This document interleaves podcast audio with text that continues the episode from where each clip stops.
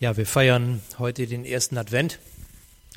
Aber ich muss gestehen, ich hänge meiner Zeit hinterher. Ähm, am letzten Sonntag haben wir den Ewigkeitssonntag gefeiert. Und ich habe mal eine Predigt mitgebracht zum Thema der Ewigkeit.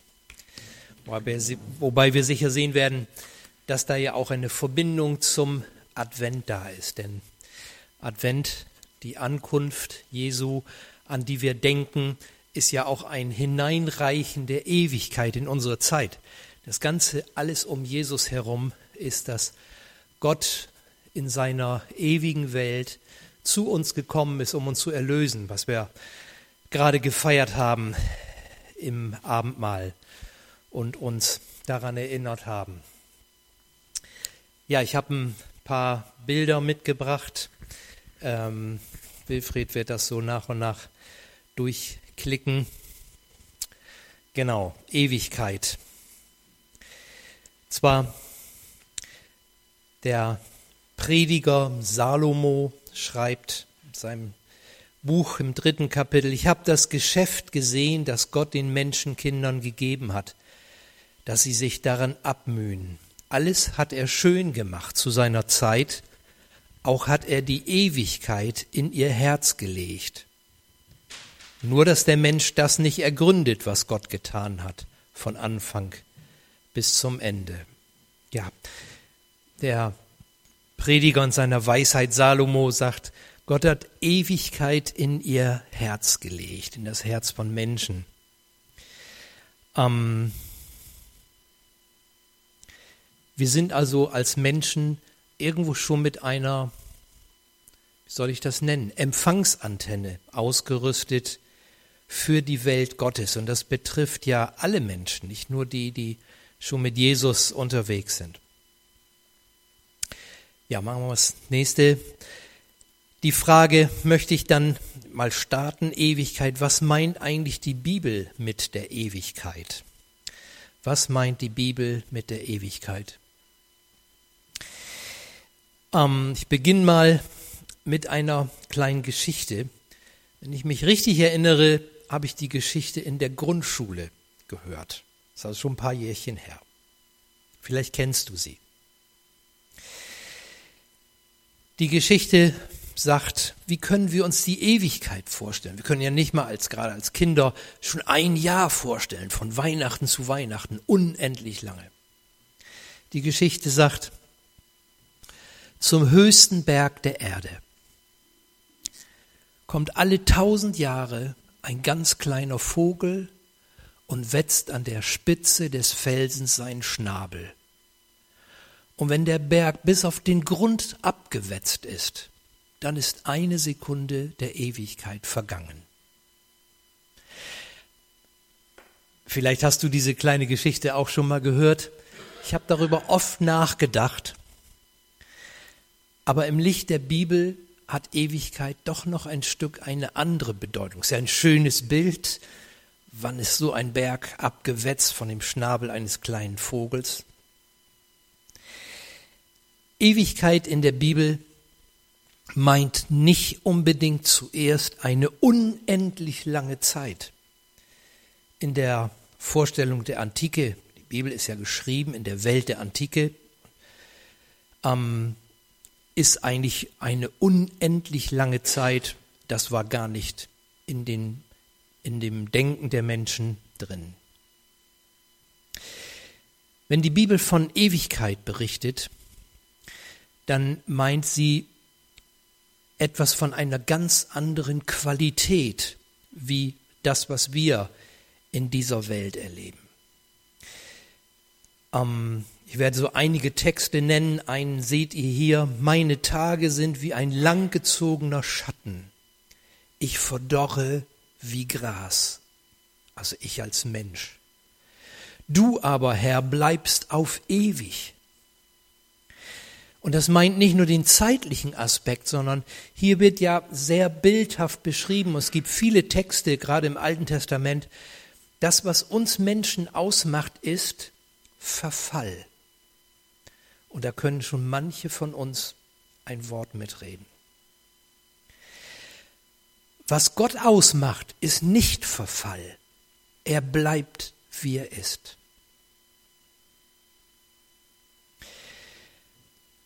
In Abraham heißt es, er pflanzte einen Tamariskenbaum in Beersheba und rief dort den Namen des Herrn, des ewigen Gottes an. Gott, der bleibt, wie er ist. Der Mose begegnet in brennenden Dornbusch und sich nennt mit Ich bin, der ich bin. Oder, also die Kenner der alten hebräischen Sprache sagen, das heißt, ich werde immer sein, der ich bin. Immer der, der für euch da ist. Ewigkeit heißt also zunächst, wenn von dieser ewigen Welt gesprochen wird in der Bibel, dann ist es eine Welt, die unvergänglich ist, völlig anders als unsere Welt. Ewig ist die Qualität Gottes. Unsere Autos rosten, unsere Häuser zerfallen, wir werden alt, auch Weltreiche vergehen, Werte wandeln sich, Gesetze ändern sich, können wir in unserer westlichen Welt feststellen. Gott aber bleibt, wie er ist. Auch sein Wort bleibt, wie er ist. Seine Ordnungen bleiben, wie sie sind, sein Wesen, seine Liebe und Heiligkeit, sein Plan mit uns Gemeinschaft zu haben, alles das wird sich nie ändern. Wenn sich alle Welt ändert und verfällt und immer Neues versucht zu schaffen, was wieder alt wird, bei Gott wird nie etwas alt. Die Ewigkeit ist die Welt Gottes von einer ganz anderen Qualität. Und von dieser Ewigkeit, das haben wir im Prediger 3, Vers 11 gelesen, er hat die Ewigkeit ins Herz gelegt. Gott hat Fußspuren in unser Leben hineingelegt. Fußspuren im Sinne von einer unerklärlichen Sehnsucht nach dieser Ewigkeit. Es ist ja eigentümlich, ähm, ich wusste, bis ich Beate kennenlernte und durch sie zum Glauben kam, ich habe das ja, glaube ich, öfter erzählt, von der Welt Gottes wenig oder gar nichts. Ich habe nie Bibel gelesen, es war bei uns zu Hause nicht üblich, wir gingen nicht in die Kirche, in, in keinen Gottesdienst. Und doch hatte ich eigentlich von klein auf an eine Sehnsucht nach, nach Gott, nach Ewigkeit. Warum? Warum legt Gott das ähm, in das Leben von Menschen hinein?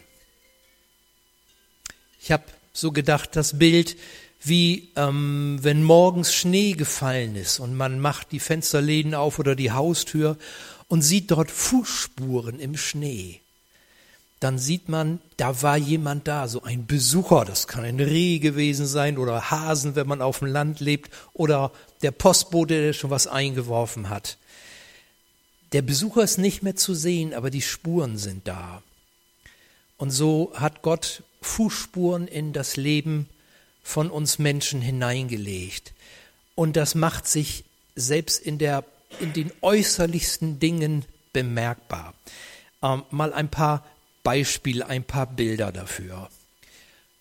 Ein Diamant ist für die Ewigkeit. Also ist aus, aus der Werbung. Oder weiter? Ähm, die G-Klasse ne, gibt es seit jetzt gleich 50 Jahren fast unverändert. Und auch mein Schwager, der Autoschlosser ist, sagt, der ist für die Ewigkeit gebaut. Das Ding geht nie kaputt. Für die Ewigkeit. Weiter. Ähm, Parfum. Mag man drüber streiten, wie lange der Duft anhält. Weiter. Anti-Aging. Ewig jung. Ähm, die Sehnsucht, die kommt, die wird hier angesprochen. Ewig jung, immer so bleiben, wie ich bin. Natürlich schön, sportlich, dynamisch, erfolgreich. Weiter. Ja, die Axt fürs Leben, auf ewig dein. Ich hatte jetzt gedacht, das könnte ja so eine schöne Hochzeitanzeige sein. Es ist die Axt von Hornbach. Für ewig dein. Ja, weiter.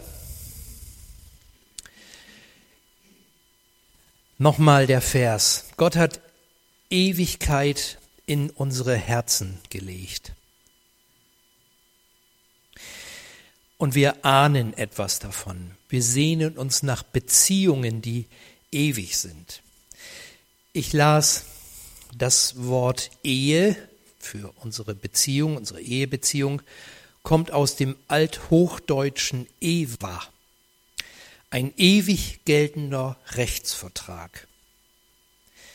Also die Ehe ist schon vom unserem deutschen Wort her mit dem Ewigen verbunden und verknüpft. Wir sehnen uns nach einer Liebe, die nicht endet, nach Ewigkeit. Der Philosoph, gottlose Philosoph Friedrich Nietzsche, alle Lust will Ewigkeit. Hier sprach er von der Erotik und verbindet das damit. Alle Lust will Ewigkeit, will tiefe, tiefe Ewigkeit aus. Also sprach Zarathustra. Warum? Weil Gott das in uns hineingelegt hat.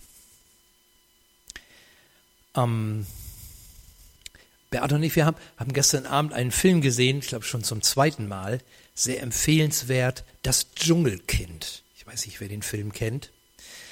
Ist die Geschichte einer Familie, einer deutschen Familie, die, wenn ich nicht alles täusche, mit den Wycliffe Bibelübersetzern 1979 äh, nach Westpapua gegangen sind und dort acht Jahre in einem Stamm gelebt haben und dort die Sprache erforscht und die Bibel übersetzt. Und dort sehr viel Abenteuerliches erlebt haben. Aber das Entscheidende ist, dass sie wie auch andere, gerade in Papua-Neuguinea, Missionare festgestellt haben, in diesem Stamm, der nie zuvor mit Weißen und damit mit unserer westlichen Zivilisation Berührung hatten, also von daher auch nicht mit der Bibel und biblischen Dingen, lebt eine Ahnung, da ist eine ewige Welt, die in unsere Welt hineinreicht. Und damit haben wir zu tun. Wie die Welt aussieht, diese ewige Welt, ob das nun Gott ist, mehrere Götter, Geister, Dämonen, dafür brauchen wir Offenbarung, Erklärung. Das wissen wir nicht, das liegt nicht in uns drin. Aber dass dort eine ewige Welt ist, die mit unserer Welt in irgendeiner Beziehung steht und die vielleicht auf uns wartet, wenn wir sterben, das ahnen selbst diese Kulturen, die mit der Bibel nie Berührung hatten. Gott hat Ewigkeit ins Herz gelegt. Übrigens von daher auch so die Brücke, wenn wir mit Menschen ähm, im Gespräch sind, die vielleicht nicht mit Jesus leben, nicht neu geboren sind, keine Christen sind im biblischen Sinne, dann dürfen wir wissen, auch in das Herz dieser Menschen hat Gott Ewigkeit hineingelegt. Insofern kann man nicht sagen, ein Mensch ist gottlos.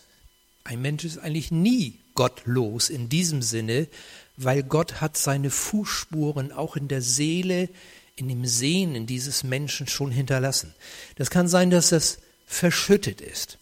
Ich hatte gestern ein langes, fast eineinhalb Stunden Telefonat mit einem Freund aus der Hamburger Gegend, der auch wie ich MS betroffen ist. Und seine Frau auch. Und beide noch andere Krankheiten. Also die beiden tun mir wirklich von Herzen leid, ganz tragen ein schweres Los. Und er sagte mir im Telefonat, Hergen, sagt er, mit Beten, das ist nicht mehr. Ach, sagt er, wir haben so gehofft. Er, ich wüsste, er ist nicht jetzt ein, als Christ so entschieden wie, wie ich, wie wir. Aber Gott hat auch Fußspuren in seinem Leben. Aber er sagt, es wird nur alles schlimmer bei uns. Immer kommen neue Dinge dazu, immer neue Hiobsbotschaften, was die Gesundheit anbelangt und seine ganze Situation. Ich kann darauf nicht mehr vertrauen. Ich glaube, da ist nichts. Aber da war mal was. Also es kann sein, dass bei Menschen das verschüttet ist, was Gott in, in das Leben hineinlegt, Ewigkeit, eben durch Umstände, durch Schicksalsschläge, durch Not, durch fremde Schuld oder auch durch eigene Schuld. Aber es ist eigentlich da. Fußspuren, denen wir nachgehen können in unserem Leben und auch im Leben von anderen. Erstaunlich, dass gerade Salomo das schreibt. Wir denken ja manchmal als Menschen, ach hätte ich doch nur mehr. Ne? Mehr Geld, mehr Ansehen, mehr Erfolg im Beruf oder wo, mehr Gesundheit, mehr Sicherheit, mehr Einfluss, mehr Zeit, mehr Urlaub, mehr, mehr, mehr, mehr, mehr. Dann, aber gerade Salomo hat alles das gehabt und er, sein Fazit ist, das ist alles sinnlos, wie heißt es, nichtig, ein Haschen nach Wind, denn Gott hat Ewigkeit in unsere Herzen gelegt. Ähm, ich liebe die Schriften des englischen Schriftstellers, schon länger tot, C.S. Lewis, Clive Staple Lewis, manche von euch mögen ihn kennen, er hat die Narnia-Geschichten gedichtet und anderes. Er ist in, mitten im Leben als Professor für alte Sprachen in Oxford zum Glauben an Jesus gekommen. Er schreibt einmal, Gott hat uns in dieser Welt das stabile Glück und die beständige Sicherheit, nach der wir alle suchen, vorenthalten. Er hat wohl Freude, Vergnügen und Fröhlichkeit mit breitem Wurf ausgesät. Wir sind niemals sicher, und doch haben wir Spaß die Menge, auch Entzücken ist nicht selten. Das Warum ist unschwer zu erkennen. Die Sicherheit, nach der wir uns sehnen, würde uns nur dazu verleiten, unser Herz in dieser Welt ausruhen zu lassen. Sie würde ein Hindernis sein für unsere Rückkehr zu Gott.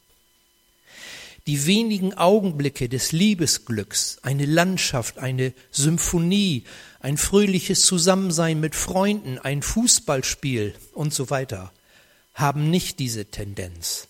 Und dann schreibt er, diesen schönen Satz, unser Vater, damit meint er unseren Vater im Himmel, er freut uns mit manch angenehmen Gasthaus, aber er will uns nicht ermutigen, es fälschlich für unser Zuhause zu halten.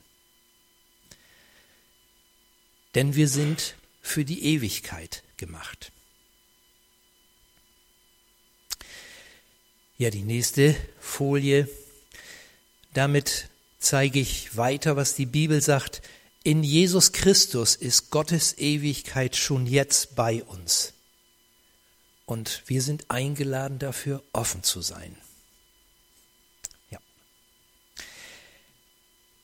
Am Ende seines irdischen Lebens, als er seine Jünger aussandte in die Welt, da sagte er und gab ihnen diese Zusage mit. Siehe, ich bin bei euch alle Tage bis an der Weltende. Ich bin bei euch alle Tage bis an der Weltende. Machen wir uns mal kurz über diese Aussage, diese Zusage Gedanken. Was heißt das? Das heißt, ja, wir sehen Jesus, den Herrn, nicht mehr, wie die Jünger ihn sahen. Danach sehne ich mich manchmal. Ach, ich wäre so gerne mit ihm durch Galiläa gegangen und hätte gesehen, wie er Kranke heilt oder Tote auferweckt, den Lazarus. Aber er sagt, ich bin da. Das heißt, wir sind hier jetzt mit, was weiß ich, 30 Leuten zusammen oder so, 20, 30. Aber einen, der ist hier, den sehen wir nicht. Das ist unser Herr Jesus. Herr, du bist da. Danke. Wenn wir nach Hause gehen gleich, im Auto oder wie auch immer ihr hier seid, dann seid euch gewiss, Jesus ist da. Wenn wir nachher zu Hause sitzen und vielleicht noch was essen oder Fernseh gucken, vielleicht wie Deutschland gegen Spanien untergeht oder was auch immer, Jesus ist da wenn wir Entscheidungen treffen und fragen, wo es längs geht. Er ist da. Ich kann mit ihm reden und er ist mir näher als mein Ehepartner, mein Freund, mein Mitbruder, Mitschwester in der Gemeinde. Jesus heißt, die Ewigkeit umgibt uns jetzt schon. Seine Welt ist mit ihm da durch den Heiligen Geist.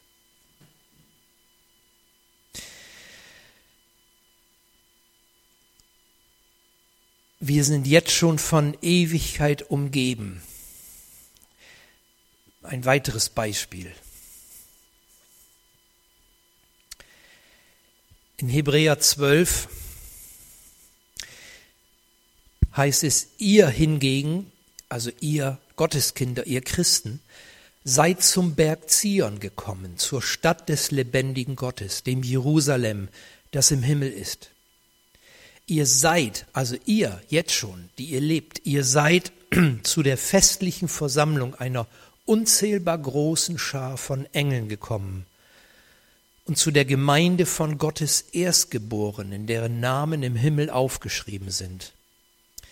Ihr seid zu Gott selbst gekommen, dem Richter, vor dem sich alle verantworten müssen, und zu, dem, zu den Gerechten, die bereits vollendet sind und deren Geist bei Gott ist. Und ihr seid zum, zu dem Vermittler des neuen Bundes gekommen, zu Jesus, und seid mit seinem Blut besprengt worden, mit dem Blut, das viel nachdrücklicher redet als das Blut Abels. Ihr seid. Ähm, sein Gedanke, der ist mir erstmal, ich habe das so, so gelesen, habe ich diesen Vers schon öfter, aber erst im Gespräch mit einem wirklich Jesusgläubigen katholischen Priester, der also nochmal an ganz andere Gedanken hat als ich, ähm, da wurde mir klar, die Toten sind nicht tot, sie leben bei Gott. Das war mir lange klar, das war mir immer klar aber irgendwie nehmen sie Anteil an unserem Leben. Wir sind ihnen nahe oder sie sind uns nahe.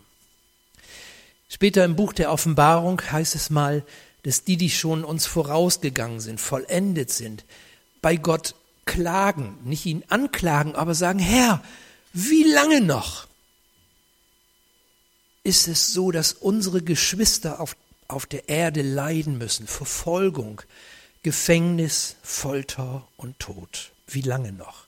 Also sie nehmen Anteil am Leben der, der Gemeinde auf der Erde. Die, die, die wartende Gemeinde und die vollendete Gemeinde sind durch ewige Bande verbunden. Oder noch ein Beispiel. Lukas 9. Ähm, Jesus ähm, und Petrus und Johannes auf dem Berg der Verklärung. Und das heißt, auf einmal erschienen zwei Männer oder äh, auf, während Jesus betete, da muss ich anfangen, veränderte sich das Aussehen seines Gesichtes und seine Kleider wurden strahlend weiß. Auf einmal erschienen zwei Männer im himmlischen Glanz, also die, die schon vollendet sind, und redeten mit Jesus. Es waren Mose und Elia, und sie sprachen mit ihm über das Ende, das ihm in Jerusalem bevorstand. Also hier geht für die beiden Apostel, die ja wie wir noch ganz hier auf der Erde sind mit all den Begrenzungen, ähm, da, da zieht sich ein Vorhang auf für einen kleinen Moment und sie dürfen einen kleinen Blick in eine ewige Welt werfen und ähm, Ihnen begegnen dort Mose und Elia, die Vertreter des alten Bundes, das Gesetz und die Propheten, stellvertretend für all die gläubigen, frommen, treuen des alten Bundes. Wir sind also umgeben von einer für uns unsichtbaren, aber nicht desto trotz realen Welt. Und wir gehen, und das ist dann die nächste Folie. Wir gehen auf die Vollendung der Ewigkeit zu. Ich sah die heilige Stadt, das neue Jerusalem, von Gott aus dem Himmel herkommen, schön wie eine Braut, die sich für ihren Bräutigam geschmückt hat. Und vom Thron her hörte ich eine mächtige Stimme rufen, Seht, die Wohnung Gottes ist jetzt bei den Menschen. Gott wird in ihrer Mitte wohnen und sie werden sein Volk sein, ein Volk aus vielen Völkern. Und er selbst, ihr Gott, wird immer bei ihnen sein. Er wird alle ihre Tränen abwischen, es wird keinen Tod mehr geben, kein Leid und keine Schmerzen und keine Angstschreie werden mehr zu hören sein, denn das, was früher war, ist vergangen. Daraufhin sagte der, der auf dem Thron saß, seht, ich mache alles neu. Das ist dann die Vollendung, wo die ewige Welt Gottes, die jetzt schon da ist unter uns, für uns endgültig etwas Neues bringt. Das, was die Zeit im Gegensatz zur Ewigkeit ausmacht, was ich ganz am Anfang sagte, unsere Vergänglichkeit, Hinfälligkeit, alles immer anders, das wird ein Ende haben. Er macht uns neu, so wie Jesus sollen wir dann einmal sein.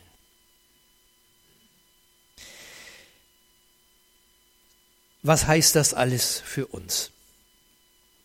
Wir leben in einem Leben, in dem unsere wichtigste Aufgabe ist, uns auf die Ewigkeit vorzubereiten. Es gibt ein altes Lied von Gerhard Terstegen.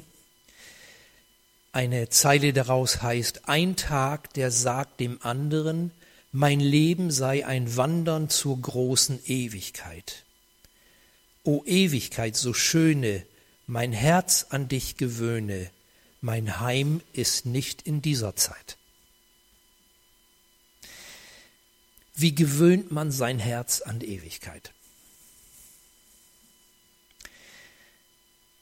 Ich las, jemand schrieb, ich habe irgendwie mir nicht mal notiert, wer das geschrieben hat. Ich lese es einmal vor. Jedes Lebensalter hat sein Zauber und seine Mühe, schrieb jemand. Die Kindheit ist die Zeit des Entdeckens und des Spielens, des Träumens und Lernens. Aber auch dort sind schon viel Schmerzen und Tränen drin. Hatten wir gerade, hatten unsere Henkel vor ein paar Tagen da, der Kleine mit fast vier Jahren mit Fieber. Ja, da ist schon viel Leid und Tränen fließen. Die Jugend ist die Zeit des Wählens und Findens, Ausbildung und Beruf, Freunde und Lebenspartner finden, Lebensaufgabe und Lebensziel werden gesucht und gefunden. Welch ein Abenteuer und welch eine Anstrengung zugleich. Die Zeit der Erwachsenen ist die Zeit des Ausgestaltens und Verwirklichens, Ausbauen, Festmachen, vertraute Wege und erreichte Ziele kennzeichnen diesen Abschnitt. Und in alles mischt sich die Not das Alter, und wenn ich das mal so sagen darf, das betrifft ja schon die meisten hier von uns. Das Alter ist die Zeit des Zurücknehmens, Entsagens und Loslassens. Aus dem Lebensalter wird das Alter. Aus dem Aufbauen das Abbauen. Aus dem in die Hand nehmen das aus der Hand geben. Alter ist die Zeit des Übergangs von der Zerstreuung zur Sammlung, vom Tun zum Sein, vom Gewinnen zum Verschenken, von der Vielfältigkeit zur Einheit, vom Menschlichen zum Göttlichen, vom Irdischen zum ewigen Sein. Welch eine hohe Schule, wie viel Mühsal und Leiden.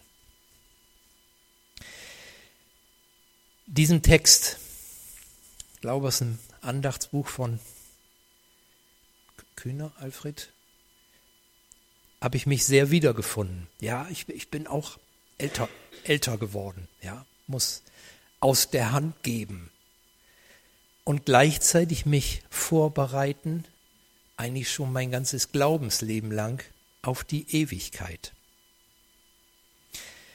Denn alles, was nicht ewig ist, ist in der Ewigkeit wertlos. Also alles, was wir hier tun und was nicht von ewiger Qualität ist, ist in Ewigkeit wertlos. Darauf will ich mich vorbereiten.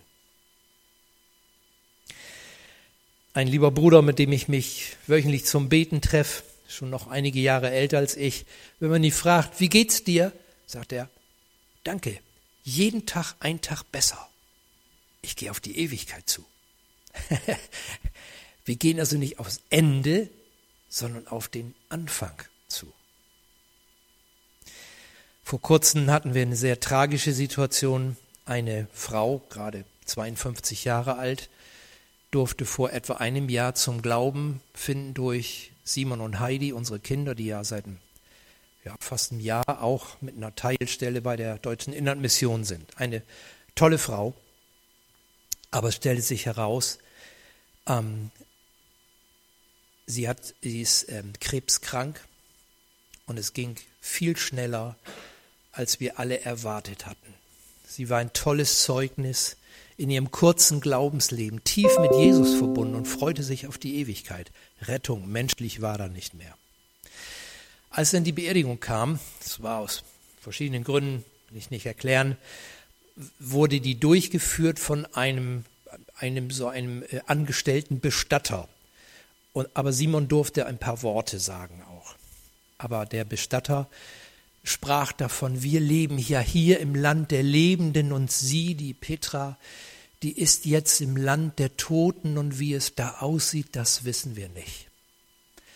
Dann war Simon dran, hatte fünf Minuten und hat im Grunde das, das umgedreht und sagte, ist vielleicht eher so, dass wir hier im Land der Toten sind, aber sie ist jetzt im Land der Lebenden. Da wollen wir hin. Und der Geist und die Braut rufen, komm, so ist ja fast das Ende der Bibel, Offenbarung 22. Der Geist und die Braut, die Gemeinde rufen, komm. Und wer diesen Ruf hört, soll ebenfalls sagen, komm. Wer Durst hat, der komme. Wer will, der trinke vom Wasser des Lebens umsonst. Wie bereiten wir uns auf die Ewigkeit vor? Wie bereiten wir unser Herz vor, wie Terstegen so schön schreibt, mein Herz an dich gewöhne, mein Heim ist nicht in dieser Zeit. Ich glaube, das sieht für jeden etwas anders aus. Es wird sicher sehr damit zusammenhängen, dass wir in der Bibel zu Hause sind, also von der Welt Gottes schon viel lesen und uns verinnerlichen aber noch vieles mehr. Ich glaube, es ist gut, wenn wir uns darüber austauschen. Es wird jetzt vielleicht nicht heute Abend sein, aber ich mache Mut, da wo ihr euch trefft, in Hauskreis oder wie auch immer. Lasst uns darüber reden, gerade wenn wir eben schon so in der zweiten oder ja, fortgeschrittenen Lebensetappe sind. Wie bereiten wir unser Herz auf die Welt vor, in die wir früher oder später eintreten werden? Das gebe ich uns mal, auch mir selbst, als Aufgabe mit. Amen.